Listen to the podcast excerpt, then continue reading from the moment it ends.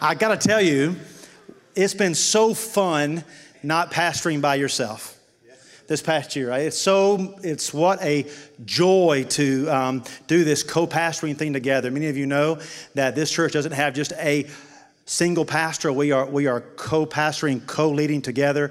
Uh, many would say that can never work. That's a shame because it is working so well. It's so fun to get to do ministry together. Uh, we, can, we can laugh, we can cry, but above that, we can, we can share the load. And as somebody who's been in ministry for a long time, that's, uh, that's an unspeakable wonderful thing to get to do to walk through things and to and to share the load together so it's fun brother looking forward to many more years to come want to share with you a um, message titled uh, Top Two Not to Do. Top Two Not to Do. And the theme is, is consecration.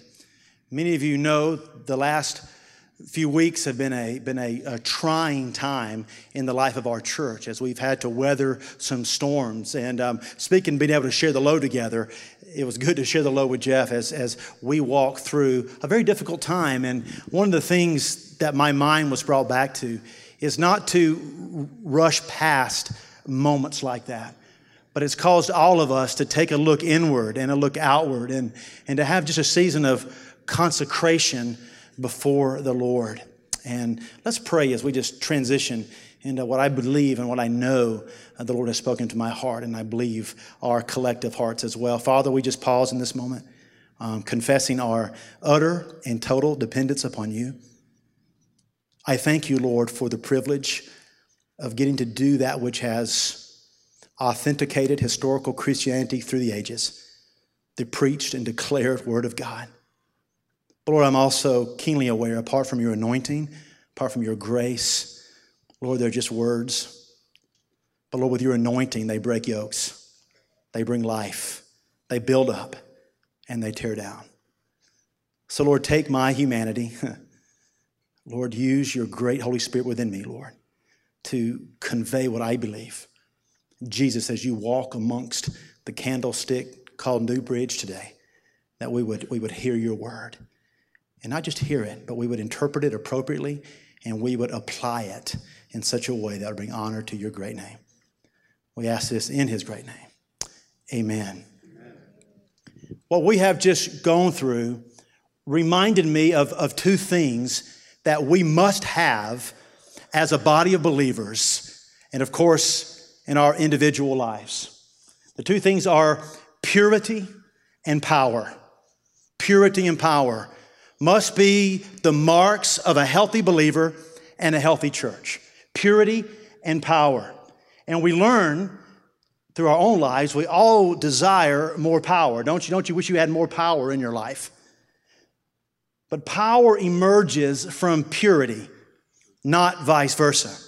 Power is born out of purity. Purity must come first. Matthew 5 8 tells us, in Jesus in the Beatitudes, says, God blesses those whose hearts are what? Pure, for they will see God. Purity is born out of the heart, not out of our exterior shell, not out of the exterior. The Bible speaks to us in 1 Corinthians 3, and Paul begins to teach us what's going to happen at the judgment seat of Christ. You realize we are all going to be at the judgment seat of Christ. Not the great white throne, but his judgment seat. And it says in that moment when we pass from this life onto the next, we will be tried. Our works will be tried by fire. And the wood, the hay, and the stubble all that will be burned up. But that which will remain is the gold and the silver and the bronze. When you look at that passage, it, it, it speaks some truth to me in that, that the former things, the, the wood, hay, and the stubble, that's the superficial stuff of our life. If you will, that's the stuff that's actually above ground. The things that people see. So oftentimes, so much that we base our life on that we want people to look and we want our wood, hay, and stubble to look really good. We want to impress people with our wood, hay, and our stubble. But a life of superficiality is not the type of purity that God is after. In fact, the latter, the gold, the silver, and the bronze, is that which is actually underneath the ground. The precious ore that scientists and miners covet is not laying around in superficiality. It's actually something underneath the earth. Precious ore is always found under the ground. Otherwise, purity is found in the heart. It is what is below the ground in your life that matters the most, not what is above the ground. Many of us give great attention and great awareness to the wood, hay, and the stubble, but in that day, that's going to be burned up. What really matters is what's under the ground, that which is in your heart. What governs your heart? The Bible teaches us that it's the, the, the thoughts and the intentions and the motivations of your heart and my heart. It is not so much the what you do, but it is the why you do it that is so important to Jesus. Not the what, but the why. This passage in Hebrews chapter 4 and 12 tells us one of the things that the Word of God does is not just to give us a list of things to do and a list of things not to do, but what the Word actually is doing in us. For the Word of God is living in Hebrews 4:12, and active and sharper than any two-edged sword, and piercing as far as the division of soul and spirit, of both joints and marrow. And look at this part and able to judge the thoughts and intentions of the heart. We realize that, don't we? That God is not so concerned about the what. In reality, He can make stones cry out in worship. But stones can't have a why. God's concerned about the why inside of you. This truth is also found in the pages of the Old Testament. It's not just a New Testament reality, it is a Old Testament reality as well. God didn't suddenly go through some kind of metaphorical change from the Old Testament to the New Testament. God has always been the same. There's no shadow of turning with him. He's concerned about your motivations just as he was thousands of years ago to the prophet Jeremiah when Jeremiah declared in Jeremiah 17:10, "But I the Lord search all hearts and examine secret motives." But we could just pause there for a second. It's not just motives, but the secret motives. In other words, the word digs really deep. But I, the Lord, search all hearts and examine secret motives. I give all people their due rewards according to what their actions deserve. So here we see the prophet clearly saying that what you do is very much connected to why you do it. And if why you do it is not pure and right, what you do is wood, hay, and stubble and only connected to the superficial realities of your life when God is after what is underneath, not what is on top of. You following that? This is what God is after. This is why the scripture lifts up one particular character for all of us to look at and to perceive and ponder as a mentor and a great testimony and a life to emulate. It is King David. King David. The Bible says, This is a man I want you to know about. He gives us great biographical detail about David and said, We need to be more like David. Who would agree? We need to be more like David, the adulterer, the murderer, the conspirator. Perhaps if I was picking somebody to emulate, I would not have gone directly to David. I might have picked a character like Joseph, right? who the Bible also gives us great deal of biographical information, but lifts up so much of him without much negativity. But yet, the word lifts up David as, as an example. Why? Because God is after the purity of your heart. We know this in 1 Samuel 16 7. The Lord doesn't see things the way you see them. People judge by outward appearance, Think of outward appearance in terms of wood, hay, and stubble. We judge by what we see with our natural eyes, which is always wood, hay, and stubble. Most of us are not able to walk out of this room this morning and go and locate where the gold and silver is buried. You don't see that naturally, but God sees that. He penetrates the superficial and He goes deep and He sees the heart. People judge by outward appearance, but the Lord looks at what? The heart. We find out that this is, the, this is what God is after most of all. 1 Samuel 13, 14, in this quest to find a man after God's own heart, the Lord declares it. The Lord has sought out a man after his own heart as he communicates to the prophet Samuel. He's after your heart and he's after my heart. He's after your why. He's after my why. He's not after my what. Because in reality, I don't have that much to contribute to the whole scenario. My what's just not good enough. God's after my why. How do we grow then greater in our, in our pursuit of this, of this purity and power that must define you as a believer and us as a body? Do you realize that, right? There's nothing else more important than the purity that we keep. We hold fast to the purity of the gospel and the lives in which we live. Paul gets outright angry about this in the book of Galatians when the Judaizers try to attach works back to the gospel again. They were trying to get the Gentiles to become Jewish in order to truly become a Christian. Paul gets outright angry at that and say, "You don't attach anything to the gospel. No rule or no regulation. It's about keeping things pure." Now I don't know about you, but I have learned in life that knowing what not to do can be equally as beneficial as knowing what to do. How many of you can say amen? If I can learn what not to do by process of elimination, I may actually discover what to do. You know why that is? Because knowing what not to do oftentimes is born out of experience. Right? Because I've actually done the wrong thing and I've experienced that it doesn't work. The first third of, the, the first third of my married life was simply learning what not to do. Everybody comfortable with that? The first five to seven years of our married life, I learned a great deal about what not to do, which helped me to focus in on what to actually do. In other words, it's not necessarily just enough to say, be more pure, have more power. We all get that conceptually, but there are some very specific things that we are not to do in order to walk in greater purity and to walk in greater power. And the scripture does not hold this as a mystery to us, but lifts it up in front of us for us to look at and to see how to walk in this. The first one is found in Ephesians 4 in verse 30. And do not, everybody say, grieve. And do not grieve the Holy Spirit of God by whom you were sealed for the day of redemption. The first thing you not to do is what? Don't grieve the Holy Spirit. We'll come back to that. The second thing, the top two not to do. First one, don't grieve the Holy Spirit. Number two is found in 1 Thessalonians 5:17. It says, pray without ceasing. In everything give thanks. For this is God's will for you in Christ Jesus. Do not quench the Spirit. Do not despise prophetic utterances. It says, do not quench the Holy Spirit. So, two things we are not to do, right? Do not grieve the Holy Spirit and do not quench the Holy Spirit. And if you can do and if we can do these two things, guess what's going to happen in our life? Greater purity and more power. How many want greater purity and more power? Then stop grieving the Holy Spirit. Stop quenching the Holy Spirit, and then you begin to step into that realm. Let me give you a quote. You may or may not want to write it down. I kind of liked it because I came up with it.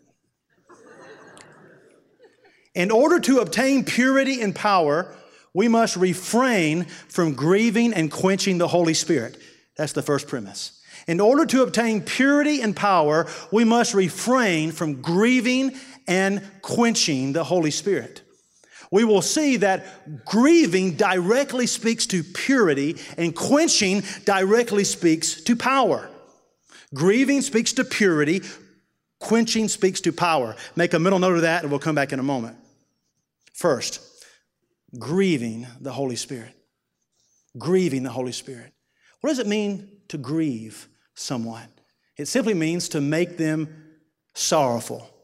So often I love to reference marriage because I've been married, it seems like, all my life. It's the one experience that is continually perpetuating itself 24 hours a day, seven days a week as I continue to be married. So my married life is a great teacher to me, and I observe marriage so often. And I have found again over time when I do something to grieve Michelle, she does what? She closes her heart to me. Connectivity is lessened, and thus her influence in my life becomes smaller when I grieve her, when I do something to emotionally cause her to close down.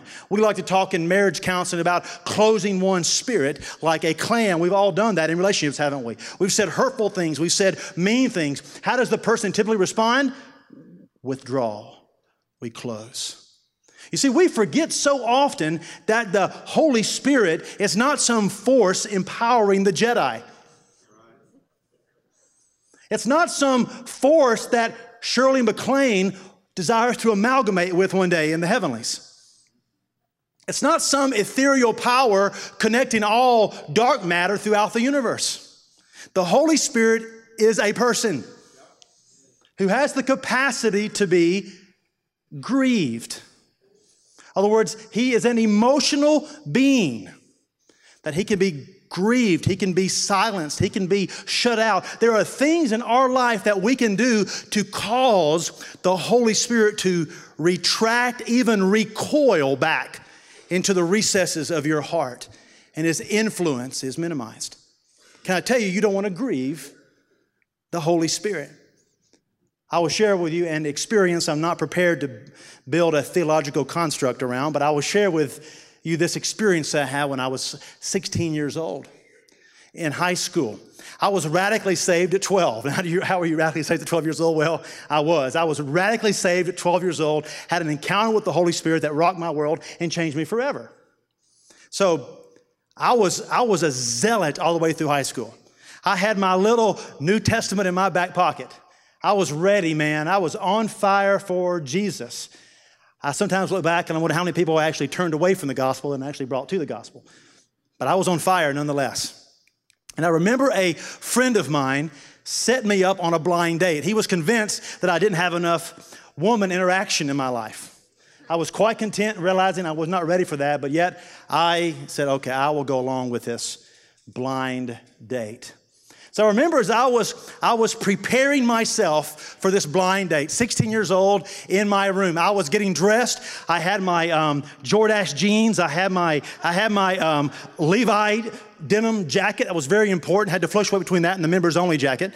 I was, I was getting ready. I had my, I had my um, high top kind of shoes on with the tongue pulled out. I was ready, right? And I remember specifically reaching to put the stuff that I put in my pocket, and there was my New Testament that I always carried with me. But guess what? I said, you know what? I probably don't need to take my Bible to this little event. And I remember I held it in my hand, and I, as I, as I said, I'm, I'm going to I'm gonna leave it here. And as I put it down, if God has ever spoken to me, this is what He said okay, if you're going to put me down, I want you to feel what it's like in the absence of my presence. Now, I can't explain this.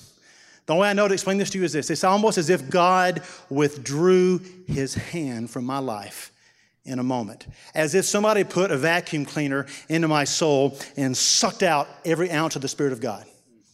Now, granted, I already gave a disclaimer. I'm not trying to build a theology around this, but it was my experience. And I remember in my bedroom actually being like sucker punched, just like this when God withdrew his presence from me.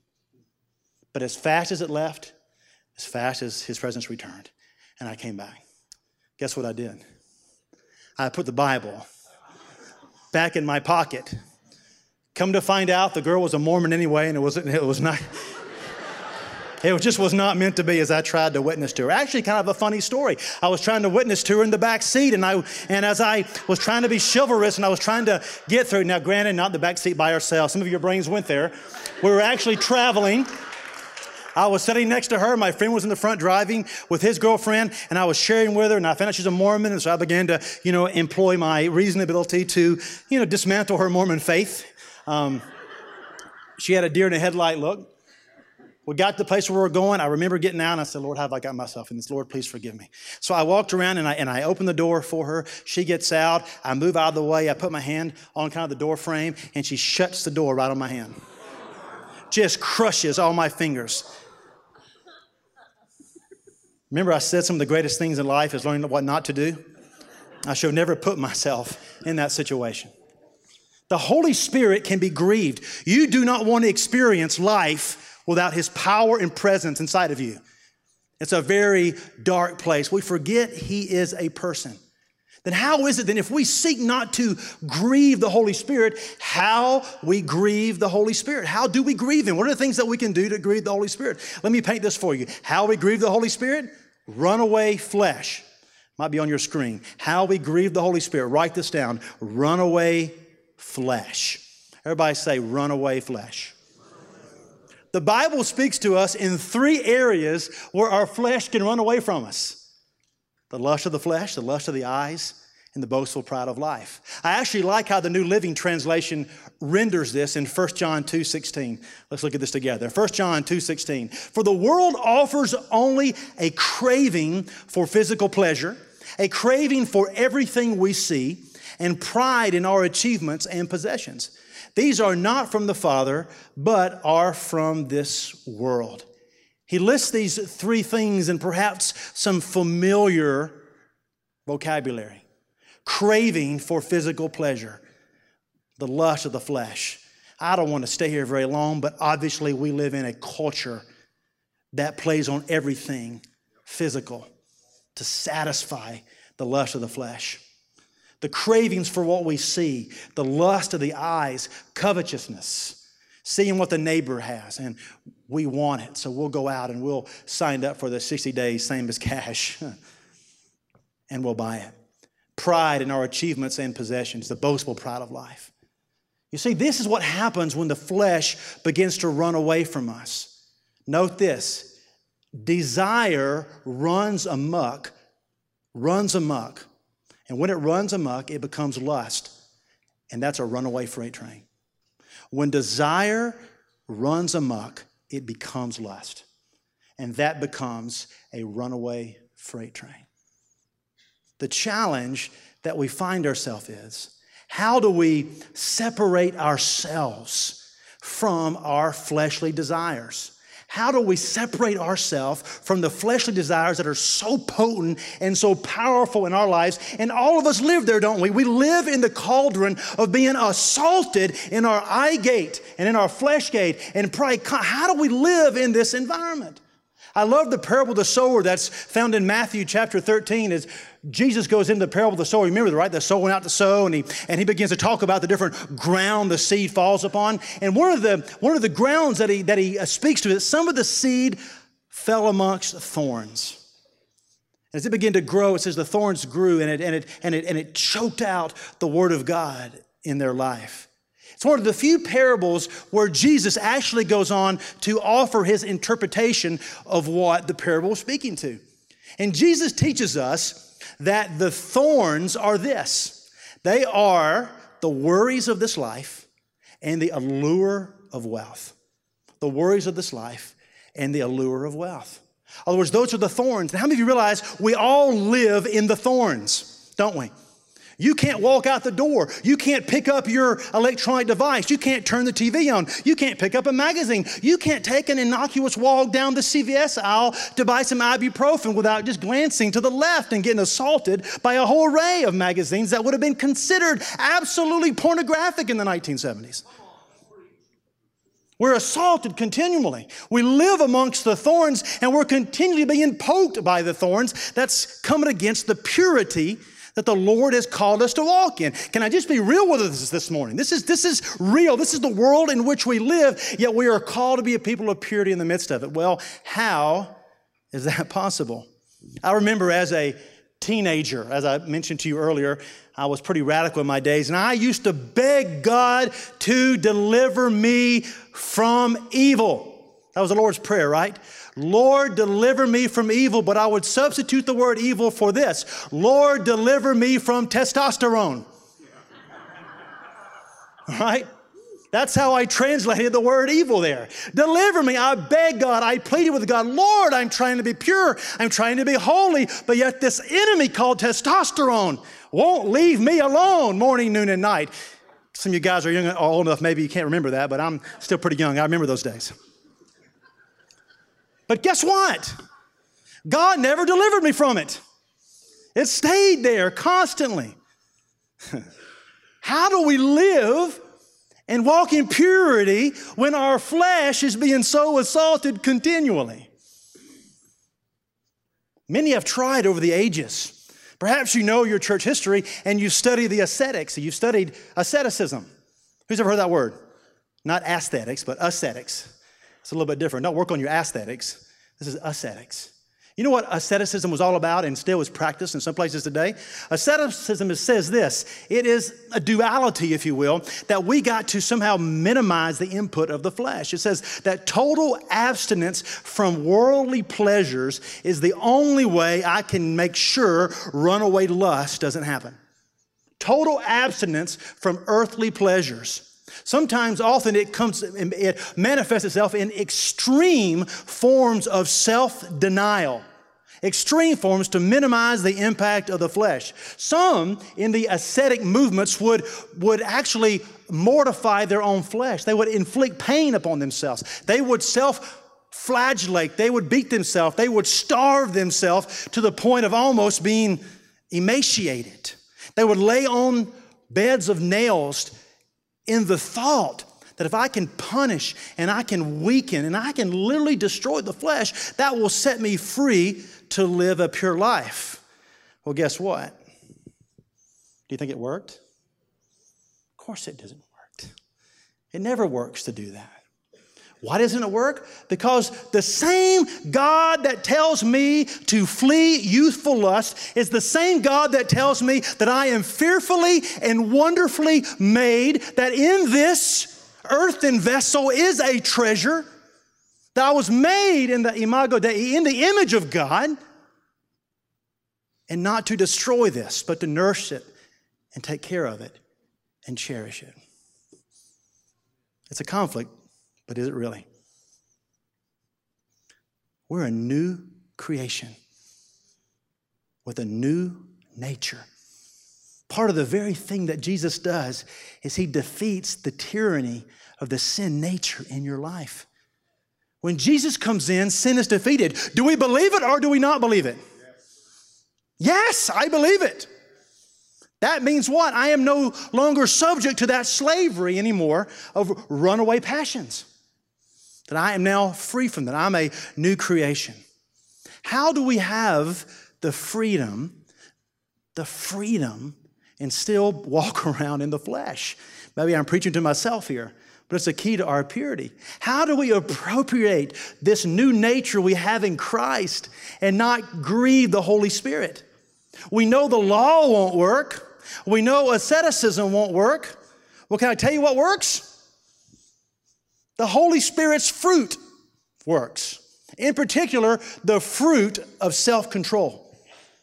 The fruit of self control. Oh, we gloss over the fruits of the Spirit found in Galatians 5 because we want to jump right to the, the ooey gooey, the white stuff in the middle of the Oreo, which are the gifts of the Spirit. We gloss right past the fruit, but the fruit are essential in our virtuous, pure life before the Lord. We can't do it apart from the fruits of the Spirit. Listen to this the fruit of self control allows you and allows me to navigate. To navigate the earthly pleasures of life without risking runaway flesh. That's what the fruit of self control does for you. It kind of looks like this that I can actually enjoy two slices of Pizza Hut meat lovers stuffed crust, saturated in marinara sauce. I can actually enjoy two slices of that without having to eat two mediums in one setting. Self control actually works in those environments. You see, yes, we know there are black areas. There are specific things not to do, but here's the reality most of life is lived out where? In the gray. And it is the fruit of the Spirit, specifically the fruit of self control, that enables you and enables me to navigate the gray of life. Now, this may actually be worth writing down. You are only as free as the fruit of self control permits you to be. Let that just wash through you for a second. You're only as free as the fruit of self control permits you to be. Now, think of it this way you can write this down. The less we grieve him, the less we will grieve him. The less we grieve him, the less we will grieve him. Greater purity brings greater power, which brings greater purity. Do you see it? Greater purity brings greater power, which in turn brings greater purity. And guess what happens? When this starts circling, circling water can create something very powerful called a vortex.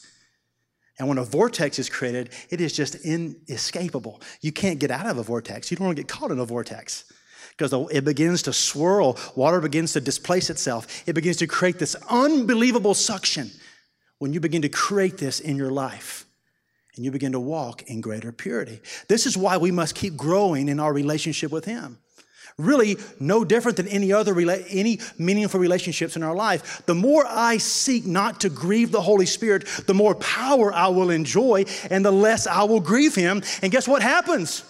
You are changed and i am changed from glory to glory to glory in reality, runaway flesh becomes an impossibility for the believer who is walking in the Spirit because Paul teaches us emphatically it's not a suggestion, it's not an option. He says, if you walk in the Spirit, you will not gratify the lust of the flesh.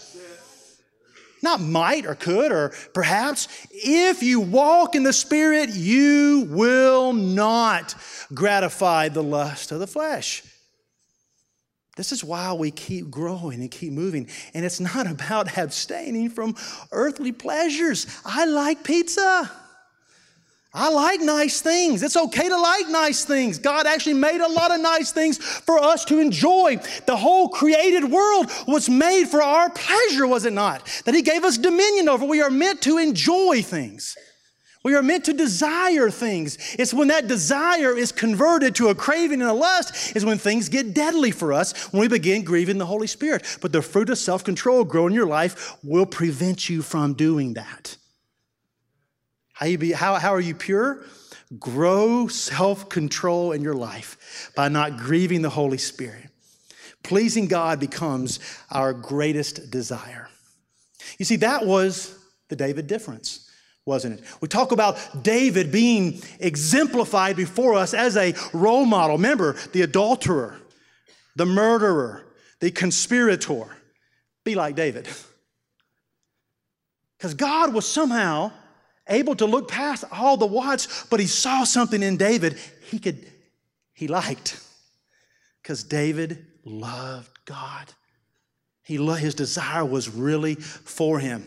I was often perplexed by David's prayer in Psalm chapter 51. You remember that's the prayer that David prayed after his sin with Bathsheba. Very powerful prayer. If you're feeling bad about something, read through that and pray that.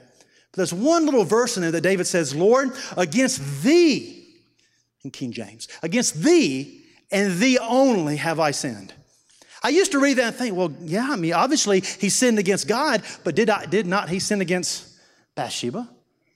Did he not sin against Uriah? Had him murdered? Did he not sin against the poor child that died? Did he not sin against the entire kingdom and, and all those he had to rope into the conspiracy? But yet he says, Thee only have I sinned. Because David understood something that unless we understand our sin is only against God and God alone, we'll never ultimately be motivated to lay it down. Our sin is an affront to God and God alone. In other words, it plays out this way I endeavor to be a good, godly husband, not because I simply like her, because sometimes I don't. And sometimes she doesn't like me. And sometimes we argue. In other words, the value that I place in her is not enough to hold me into a pure relationship to keep my marriage. But him, on the other hand, if I desire to please Him, to love Him, to honor Him in all things, to do all that I do as unto Him, think what happens? That every affront, everything that I do to grieve somebody else ultimately is first grieving the Holy Spirit. And that simple recognition of that truth will enable us to walk in greater purity. All sin is ultimately affront to God. Purity, born out of a desire to please the Father. That's what it's about. Purity comes from the heart, it can't be contrived. Purity is born out of a desire to please Him, not an imposed moralistic ethic or code from the outside. We can all make our wood, hay, and stubble look nice. You can manicure it, but in reality, God's after what's underneath, not what's above. Now, some of you are scared because you realize I told you two things not to do. And we spent the bulk of the time dealing with the first one. There is one more we're going to hit on very quickly. It's not that it's less important, but it's recognizing that the power emerges out of purity, not vice versa. The second admonition in Scripture not to do is quench the Holy Spirit. I'll run through this very quickly. What does it mean to quench something? It means simply defined to stifle or to suppress or to limit something, to limit power. Remember, I said grieving speaks to purity, quenching speaks to power. It's as if I'm going to choke off something and limit its influence in my life. Question How we quench the Holy Spirit? I'll boil it down to one very simple answer. How we quench the Holy Spirit. One word. Ready? Religion. Everybody say religion. Religion, religion will quench the Holy Spirit quicker than anything. Colossians 2 8. Don't let anyone capture you with empty philosophies and high sounding nonsense that come from human thinking and from the spiritual powers of this world rather than from Christ. High sounding nonsense that comes from human thinking. That's what religion is nonsense. In Mark chapter 7, we see a conversation happening between the Pharisees. The Pharisees have, have, have come to Jesus and they are really disgruntled and they are really upset because the disciples are eating before they wash their hands. And they are ticked off about it. You see throughout your New Testament the continual issues that Jesus had with the Pharisees. But I guarantee you, each and every one of us, if we lived during that time, we would be attending the first church of the Pharisee. We were. We would. That was the that was the conservative branch. That was the evangelical church of the day, if you will. Were the Pharisees. You had the Pharisees, the Sadducees, the Zealots, and the Essenes, and others that existed. But it was the Pharisees that were going to toe the line for the faith. And look at what Jesus responds as they're coming. Your disciples haven't washed their hands, they haven't kept up with their ritual purity. Jesus says, For laying aside the commandment of God, you hold the tradition of men. This is Mark 7 8. You hold the tradition of men, the washing of pitchers and cups, and many other such things that you do. They lost the commandment of God, and they're only concerned with the rules and the, and the regulations. That's what religion seeks to do. In fact, in a, in a very careful study, and probably not even, not, even, not even a careful study, you look at the three years of the ministry of Jesus codified in Matthew, Mark, Luke, and John, you find out for three years when he began his earthly ministry, after he emerged from fasting in the wilderness, facing off the enemy, he spent most of his time trying to deliver his people from what? Religion. Religion. Well, Jesus came to bring the gospel to the lost. Yeah, he did. But his first mission was to his own people to do what? To deliver them from religion that had incapacitated their spirituality. That's what Jesus was doing. And can I tell you something? Jesus is still doing it. He still comes to his own. Are we his own? Have we been grafted into the vine? Yes, we are the people of God, grafted in the vine. The same thing Jesus did for three years, he's still doing today. He's doing the same thing today he did yesterday. Trying to set us free from what?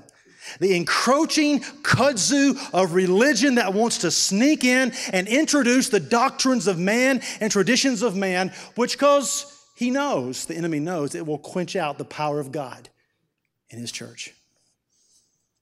He's still doing it. He's still calling apostles, prophets, pastors, teachers, and evangelists to help to rid the body of Christ of religion. 2 Timothy 3 5, and I promise we're landing. They will act religious in that day, but they will reject the power that could make them godly. Stay away from people like that. They will act religious, but they will reject the power that could make them godly. Stay away from people like that. Religion seeks a form of godliness, but in the form, it denies the power. If you will, it's the wood, hay, and the stubble. It's the outward appearance of religiosity. It, it's, the, it's the whitewashed tombs full of dead men's bones the Bible speaks of. Oh, we can look religious, we can look holy, but in reality, we are necrotic matter inside in our heart. And that's what God is after in you. That's what God is after in me to make us pure and to make us holy. Religion is the antithesis of relationship. Religious spirit is the antithesis of a relationship with Jesus. Religion seeks a list, Jesus seeks a relationship.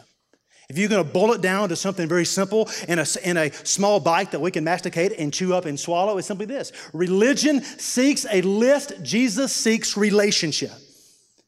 Anytime you want a list, Jesus will never give you a list. You want to hear Jesus' list? This is Jesus' list. It's found in Matthew 22.